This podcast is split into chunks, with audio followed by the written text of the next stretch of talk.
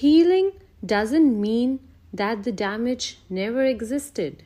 It simply means the damage no longer controls you. And that is the thought for the day.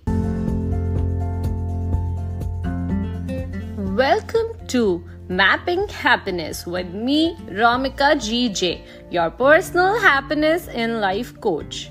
So, today we are talking about healing. What is healing? Healing is a process which takes time, which needs patience, and a lot more than anyone can ever see and tell. It's not an overnight task. First, you need to acknowledge your pains and sufferings.